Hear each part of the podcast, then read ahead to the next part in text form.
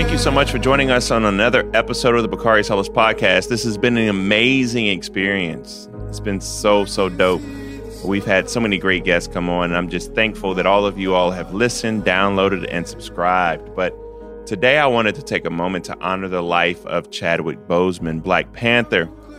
To now know what he endured all while filming iconic movies like Get On Up and Black Panther, Marshall, and The Avengers is a testament not only to his strength, but also his professionalism and sheer talent. As a black man and as a South Carolinian, Chadwick made us proud, and he was the best of us. I want to also take a moment to honor the life of iconic Georgetown basketball head coach John Thompson. You can Google all the accomplishments, but for me, the things that stand out about John Thompson are the things you don't always hear first when people talk about John Thompson. Things like a graduation rate of 97% and taking chances on young men like Allen Iverson who deserve second chances. Allen Iverson's acceptance speech into the Basketball Hall of Fame spoke to John Thompson, the man. Coach Thompson was saving my life. Um,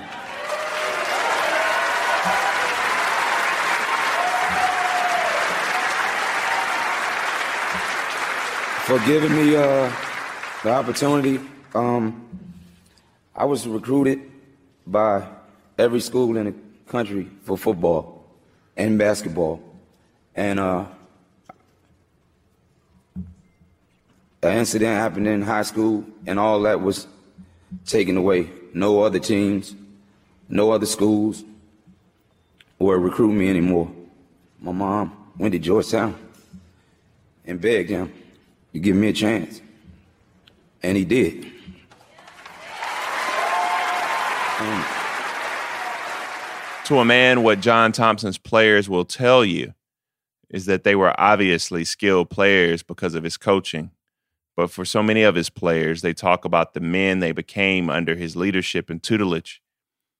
And when I look across the coaching landscape for college and professional players, especially in a moment like the one we're now in, I understand and I see why so many players are finding their voices and reminding fans that they're black before they're anything else. And I pray for more John Thompsons. For me, I think about coaches like Dawn Staley, who spoke out recently about what so many black players and coaches are facing and feeling in this moment, where coaches aren't just there to win games, but to help student athletes and the players they coach understand who they are and how they navigate a world that so often only sees them as entertainment. So this week we honor two men, Chadwick Boseman and John Thompson, who reminded the world that we're all so much more than entertainment.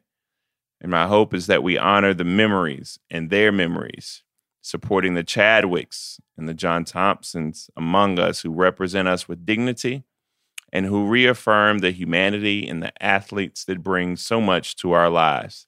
Now, on to our episode with my good friend and sister, Brittany Packnett Cunningham.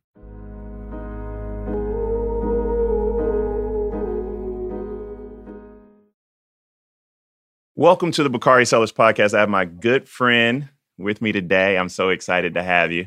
Likewise, I'm glad to be here. No, uh, thank you so much. Uh, Miss Brittany Packnett Cunningham. I always have to make sure that I add that Cunningham. No, it's an honor to have you join us today. I am still getting my feet under me, although this is episode number 20 or so. Uh, I am the most technologically deficient millennial, um, I think, in the United States. so we struggle, but I'm glad you're here. So, look, the way I want to get started is is talking about the arc of your career. We see you all the time on MSNBC. We've seen all the great things you've done, but many people don't know about your Teach for America days. Many people don't know about your education reform days. Yeah. Shout out to your mama too, by the way. I hope she's listening. She uh, is your biggest fan. And the time that you were in St. Louis speaking, she was too hyped to tell me, I met your friend Bakari. He was excellent. And I was like, please don't make Bakari's head any bigger than it already see, is. Don't don't be a hater. Don't be a hater. but yeah, walk people through the arc of your career. How did Brittany Packnett Cunningham get to where she is today? Well, I'm I'm glad to be here. I'm so proud of the platform that you're building. It is so essential uh, for a time like this. Um, I'm really honored to be one of the many voices you've had on here. My career has been unexpected in so many ways, I would say on a human level. Um, but as a person of faith, God clearly had all of this mapped out. And I'm just slowly but surely discovering why he put all of these things in place. So I I was raised by two activists and community leaders um, and faith leaders who were very very clear that we had a responsibility to continue on in the tradition of black folks who do not take the status quo lightly and who uh, take our responsibility to justice very seriously. So I found myself when I graduated from WashU in St. Louis um, with an African American Studies degree in hand. I found myself ready to join the world of, of service. So I joined Teach for America. I taught in Southeast DC. I taught in Ward 8 for people who are familiar with the terrain. That is Marion Barry's old ward. Um, that's Congress Heights. That is uh, on the side of the Anacostia that is now becoming gentrified. And I taught 60 of the most brilliant, curious, funny eight and nine year olds I've ever known and learned a lot about what change looks like in practice and not just in theory. I did that for two years. I planned on going for another year and doing what we call looping with your students. So I planned on going from third grade to fourth grade. So I'd keep the same students and we could continue our work together. And then my principal at the time said, "We're not going to do that anymore." And it was for for me the last nail in the coffin of of being incredibly frustrated with how the system stifles real teacher talent and teacher creativity and and um, teacher parent student relationships.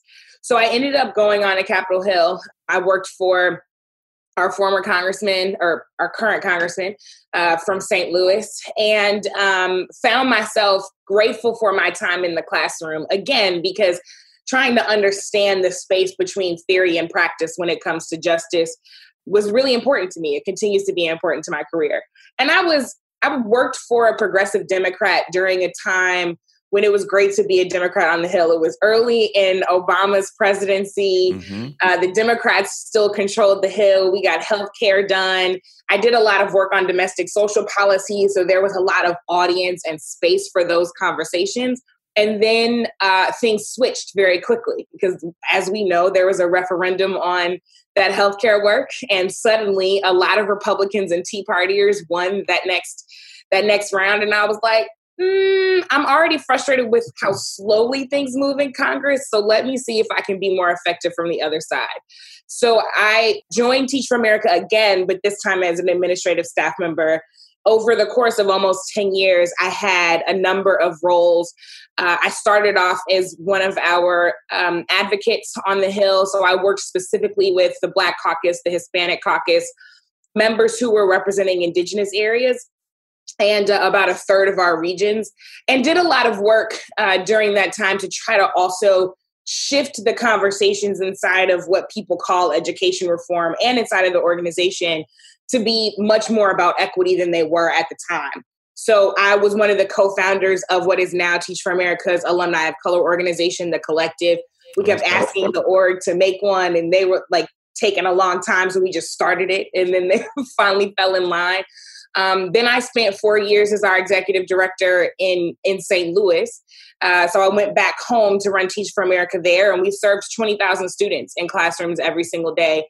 Uh, it was strange and clarifying and beautiful, and an amazing opportunity and privilege to be a 26 year old black woman leading in the community that raised me. But I also discovered a lot about um, how much the world is reticent to change the things that maintain the status quo. So, in the middle of my tenure, then is when Michael Brown Jr. was murdered by Officer Darren Wilson in Ferguson. I lived and grew up about 15 minutes from Ferguson. Michael Brown Jr. went to a school where uh, we had placed teachers. And so I felt incredibly convicted about the role that I needed to continue to play to put together how I was raised, my time in the classroom, my time understanding policy all together in a bowl, mix it, and try to play um, try to play my part in seeking justice for my community, seeking accountability and helping to raise the voices of people who made such incredible sacrifices on the street. Uh, so, you know, I was on the Ferguson Commission during that time. I was on President Obama's policing task force. That entire time, I was still an active protester because I felt very clearly that my job was to take the expertise I had developed, marry it with what my community was asking for on the street, and I had to remain proximate to that in order to bring those voices to bear uh, at the tables that I now sat in. So all the while was still leading Teach for America, worked really hard to transform our approach regionally in uh, of teaching to one that was culturally responsive and that was really equipping young people to be the leaders that we already knew them to be and then moved back to Washington, D.C. for a whole host of reasons. Uh, one was safety, one was love, one was professional. Mm-hmm. What's his uh, name? What's his name? That's what. Uh, so my my now husband Reggie Cunningham is a brilliant photographer and um, media creative. Uh, but we met at a protest during the uprising. So our journey very much tracks with my journey over the last uh, six years or so. Um, and so yeah so so we moved to dc and my job also transitioned such that i was trying to again help make these voices heard very clearly on the national stage. So uh, continued to do some work for teach for america left there um, like i said after almost 10 years and have been doing a number of things and just trying to make sure that whatever platform I have is committed to justice. So for three years, I co hosted Pod Save the People. I co founded an organization called Campaign Zero. Um, I've since left then and have a firm, if you will, that is focused on creating justice in every platform called Love and Power after a, a, a, quote from Dr. King. I'm an MSNBC contributor. I'm trying like hell to finish this last book. I mean, this first book. Um, I'm in the editing process, but I've been in that process for a minute. So my editor is like, uh, time is ticking brick.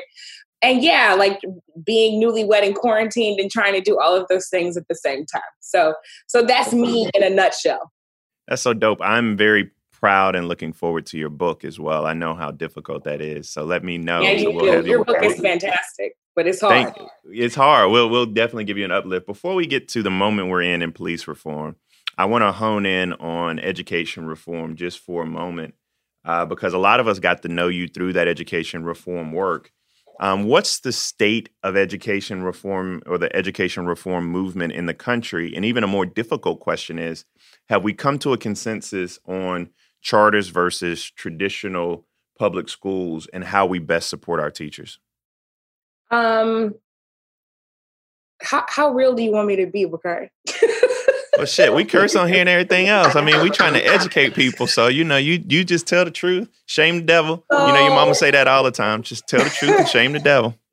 My my my opinion, it may not be the most popular, but it is steeped in what I feel like is equal footing that I have in the spaces of kind of traditional reformers, even though that is an oxymoron, but that is a fairly established space after 30 years.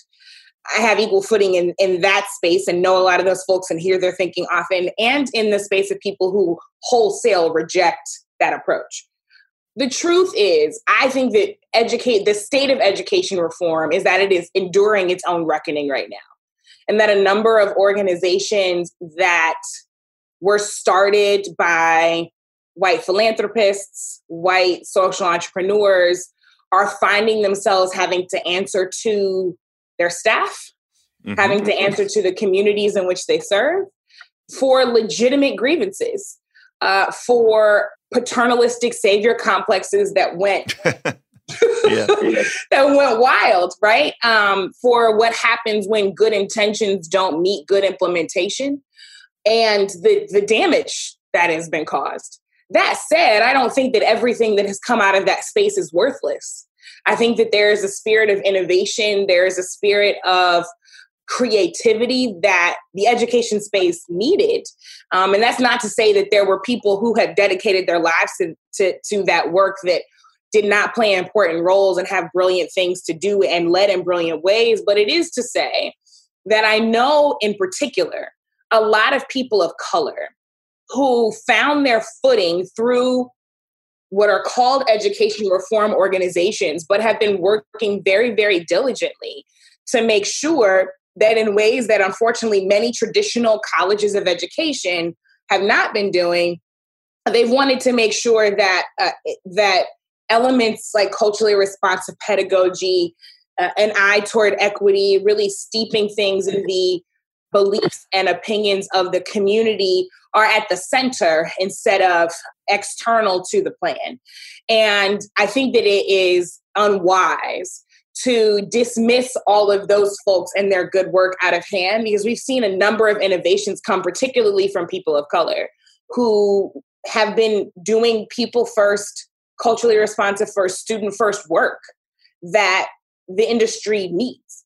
And so, yeah, so broadly, I think it's going through a reckoning, and I think that there are some good seeds and some good folks and some good ideas that are finally starting to get the kind of juice that they deserve.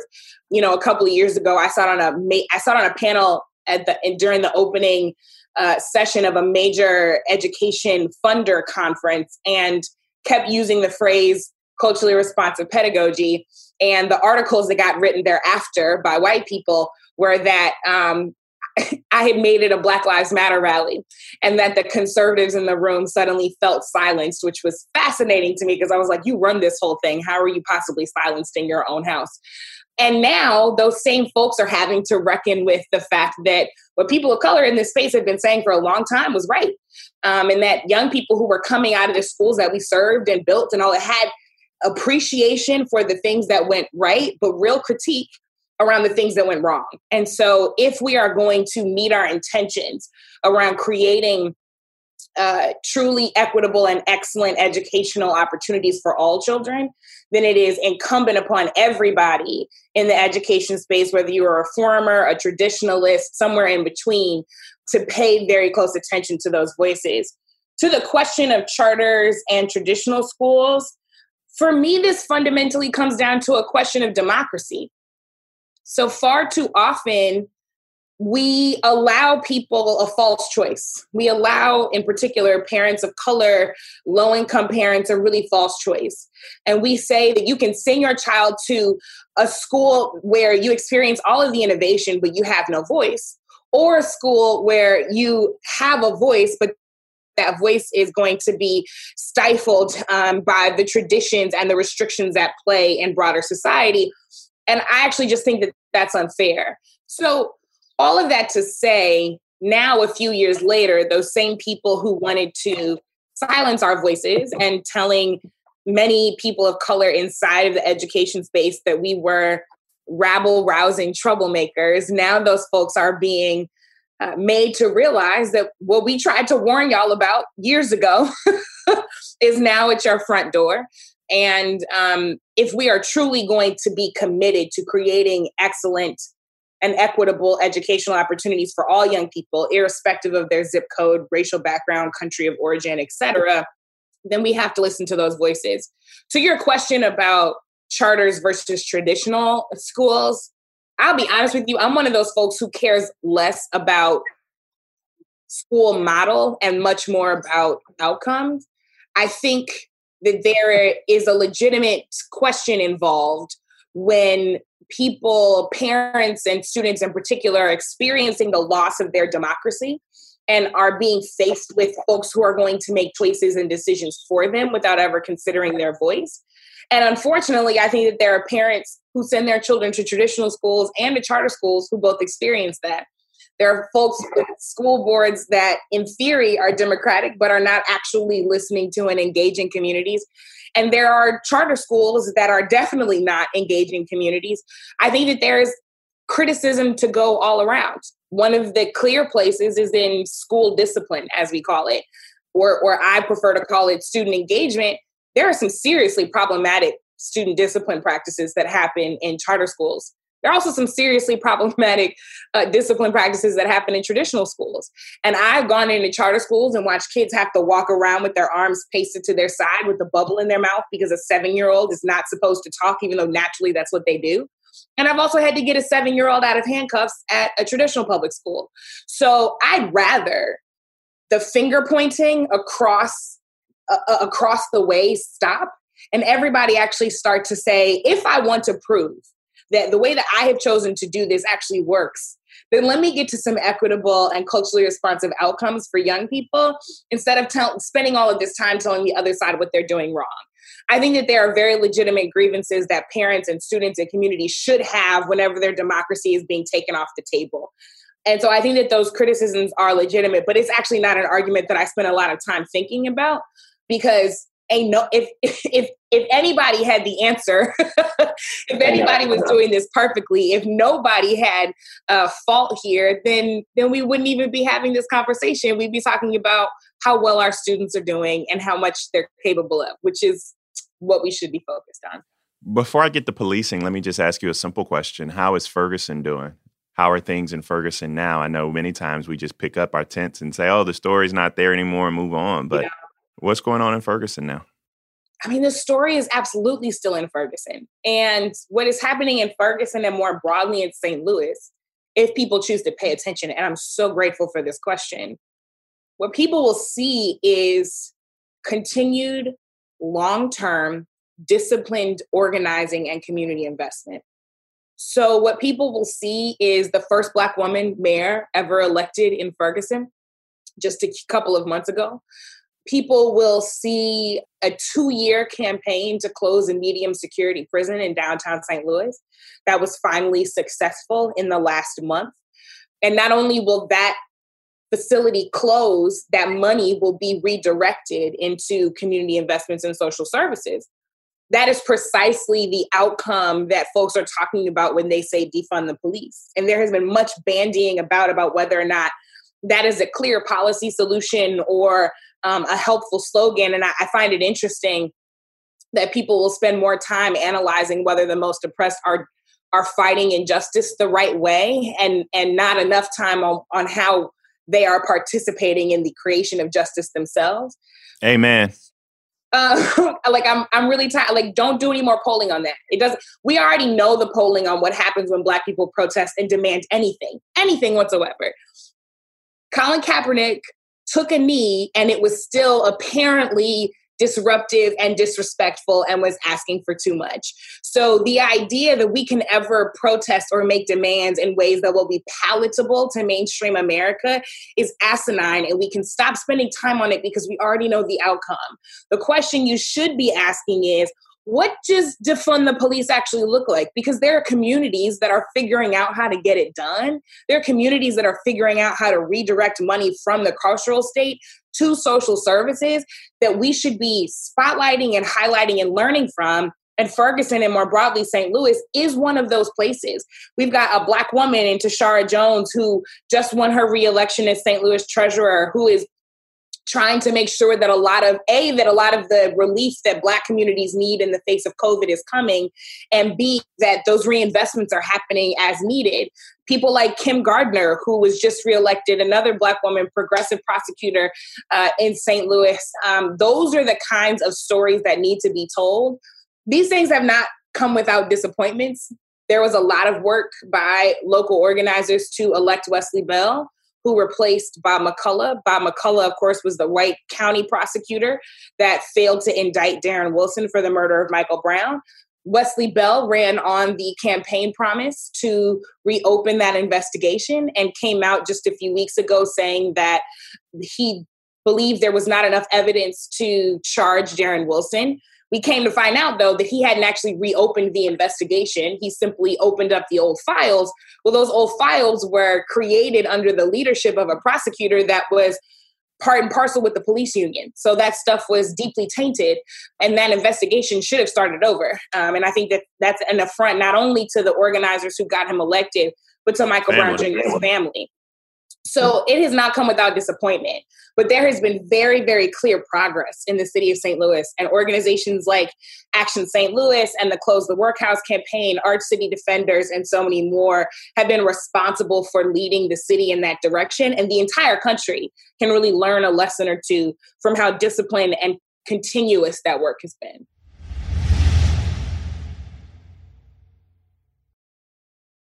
Before I let you go and before I let you get out of here, I got it. We got to have a, a, brief conversation about police reform. And I want to talk first about federal police reform because your experience with the Obama administration, we know their record on police reform. You were one of the leading voices on the president's commission on policing in the wake of the Fer- Ferguson uprisings.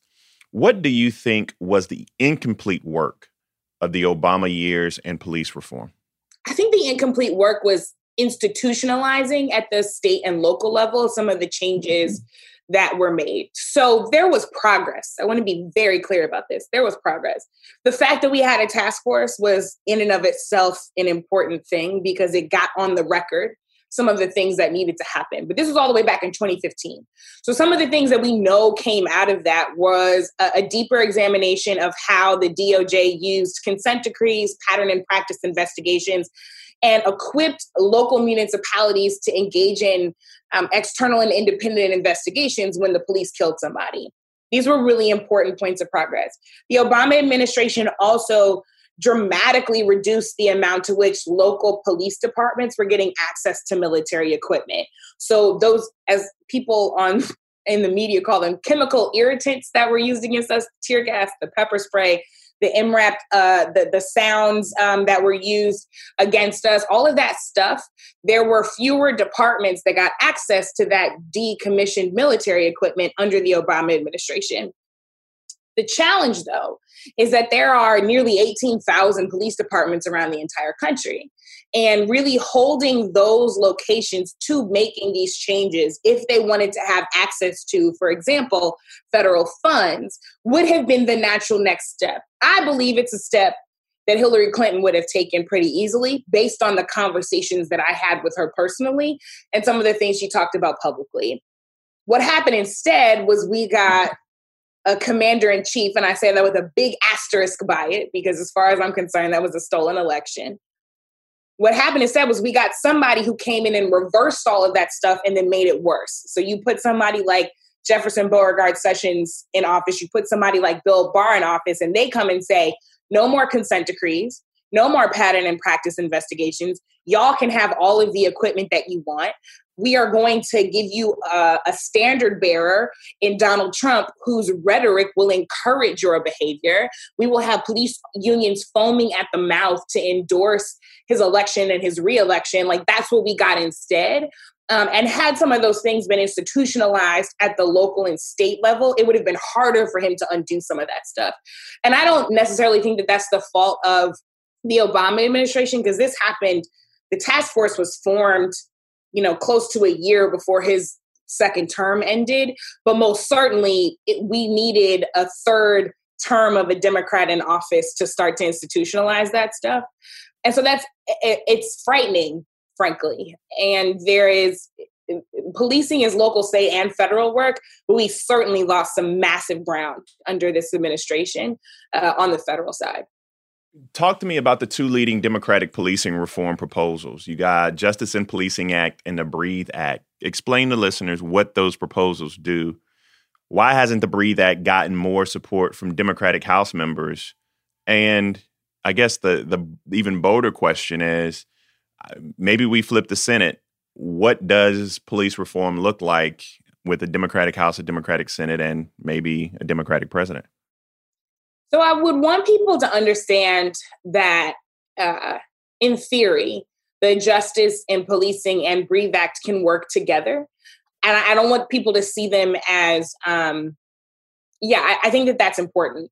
That said, what's specific in the Justice and Policing Act are a lot of policy changes. So things like uh, enacting a national use of force standard that all yes. police across the country are held to um, yes. um, are one of the critical kind of immediate things that can happen in regards to accountability.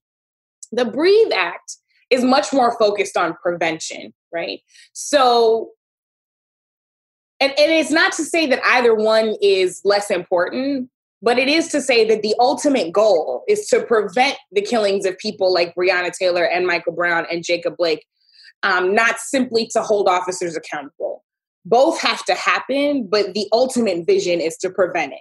So the Breathe Act is essentially, um, and and its champion in the in uh, the House is is Ayanna Pressley, Rashida Tlaib, some other people. The Breathe Act is all around divesting from the institutions that continuously perpetuate violence and harm Black and Brown and Indigenous communities, and moving that money into the social services that we know help those communities and keep those communities safe, happy, healthy, and whole. And I think what is to your question about uh, like what happens next, especially if we take back the Senate. Well, first of all, hopefully we get a black woman in the Supreme Court seat and Ruth Bader Ginsburg can finally put her feet up. we can start taking our courts back um, because this is important both to accountability and prevention. That's my number one B political issue our courts. Democrats don't talk about it enough. We talk about it on this show all the time. It drives me completely insane. Right behind African American female mortality, the federal courts and the federal judiciary are my most important issues. I mean that that's I mean to take a pause from your question, that is the bread and butter, right? This is precisely how and a, a repressive regime represses over decades and not just to presidential administrations. When you put young, and I want to say new conservatives, so like even worse than a Reagan conservative, you put young, new conservatives on the bench who will be on federal benches for two, three, four, five decades, some of them. You change the landscape of the Supreme Court such that six out of the nine of the justices are conservatives, and you have a hand in like law and precedent for the next 100 if not 200 years right that should be the thing that frightens all of us enough to yep. go and figure out how we make a plan to vote today because yes. everything that matters voting rights uh, uh, the right to choose uh, education immigration everything that matters will come down not just to whether or not trump wins another term but to whether or not there are justices on the bench that continue to push us on the wrong side of history for literal decades um, but yeah, so so we have a so so hopefully we take back the Senate, we get that black woman on the court, and we start righting some of the wrongs in, in the court that Trump has enacted. Um, but but hopefully we also get something like the Justice and Policing Act passed in the first like hundred days, so that we can get to work on the Breathe Act, right? What would be ideal is that you pass the Breathe Act in the first hundred days. I don't know if we could actually get that that close. Mm, um, right? But but i recognize the importance of never letting go of what absolute liberation looks like even while we take one step and one step and one step further. So yeah i think that there is clearly a lot of work to be done but ultimately we have to be looking at this holistically because yeah justice and policing the breathe act those things are critically important What's also critically important is who your mayor is because they usually appoint your police. So chief. that brings me to my last question. I mean, as a, you, I can tell you do this for a living because now I'm on my last question, and that's the segue. Like, what what should we be demanding from our mayors and city councils? What should we be demanding from our state legislatures? That's one part, and then where should we be pushing the Biden Harris team on policing issues? Well, yeah. W- what can we do ourselves? And then politically, what should we be pushing for? I think what we should be demanding in our communities, A, you should be in touch with the folks who are leading in your community because some of these things are specific. So, in places like Kentucky, where Breonna Taylor was killed, it is about lots of things, including no knock warrants, and you want to be um, in line and aligned with what your with what your local organizers are saying. Generally, though, it is things like the undoing of qualified immunity because it is near impossible to charge police officers when they have killed somebody. We're talking undoing, to you, Tim Scott. Tim Scott, we're talking to you. Oh my gosh. And and and to be clear, there is action that could be could be taken on qualified immunity at the local, state, and federal level, and everybody's pointing at each other like, no, it's your job. It's all their job. Qualified immunity has to end, abolish it completely. What also has to happen though is these police unions and police bills of rights have to be broken. Police bills of rights are usually passed through state legislatures. Louisiana is one of the most egregious examples of a police bill of rights. One of the things stipulated in there is that police officers who have killed someone have up to 30 days before they can be questioned. 30 days. Some of these police union contracts and bills of rights also give police officers the ability to see the evidence that will be used against them before they are investigated. This is precisely why we see folks going back and making up stories. This is why we see the Louisville Metropolitan Police Department trying to offer somebody that they've arrested a sweetheart deal to as long as they say that Breonna Taylor was involved in this drug trade so that they can retroactively justify bursting into her apartment late at night. This is uh, this is enabled by things like police union bill of rights by police bill of rights rather and police union contracts. So those are things to demand in your local community Ask me your second question again because I want to make the, sure I answer. The Biden Harris team. I mean, I oh, we, yes. they are doing great work. They have a great criminal justice plan. I tell people that black folk, particularly, are nuanced enough that we can work like hell to get them elected and push them to be better. What are some of the things you would do to give them a more bold police agenda? Um, some of the things we should be asking for, not just now, but in the first hundred days. I think on that list is ending qualified immunity. Um, I think on that list is denying local police departments particular federal grants when they have shown a clear pattern and practice of violence in our communities. Um, I think it is pursuing the Breathe Act with clarity and intention and building the kind of uh, uh, bipartisan or partisan support they need to get it done. I also think that the rhetoric, especially during this campaign moment, is really critical. Right now, you've got two parties who are both having a law and order conversation, and it is not working. Donald Trump very clearly wants to turn this into a law and order election. He is betting that in addition to the voter suppression, in addition to parading himself like the greatest president for Black people since Abraham Lincoln, in addition to all of these other falsehoods and uh, work that he is doing to, to make this election go the way that he wants, that he can also play white people and play into their fear of black people by making this an election about protest and what he calls law and order, even though he is an impeached criminal himself. Democrats have to not play into this premise. Answering law and order with more law and order does not actually create a distinction for the people who Democrats need to show up in November. Correct. Um, or as it were, right now, because people need to start voting early and getting their absentee ballots right now. So I think what is important is for Democrats to reframe the conversation around justice, to remind people that it was police violence and the violence that the Trump administration has emboldened from white supremacists and racial racist vigilantes that brought us to this moment. It was the people who killed Ahmaud Arbery. It's the Kyle Rittenhouses of the world who sat front row in a Trump rally that have brought us to this moment, not the folks who are suffering from the oppression. So I think that they need to reframe this conversation so that voters can see very clearly an alternative to what Donald Trump is offering when it comes to what the outcomes will be for policing. Um, I think, yes, the distinctions between them are very clear, but for folks who are very focused on criminal justice, they want to hear very clearly from Democrats we know the game Donald Trump is playing, and we're not going to fall for it.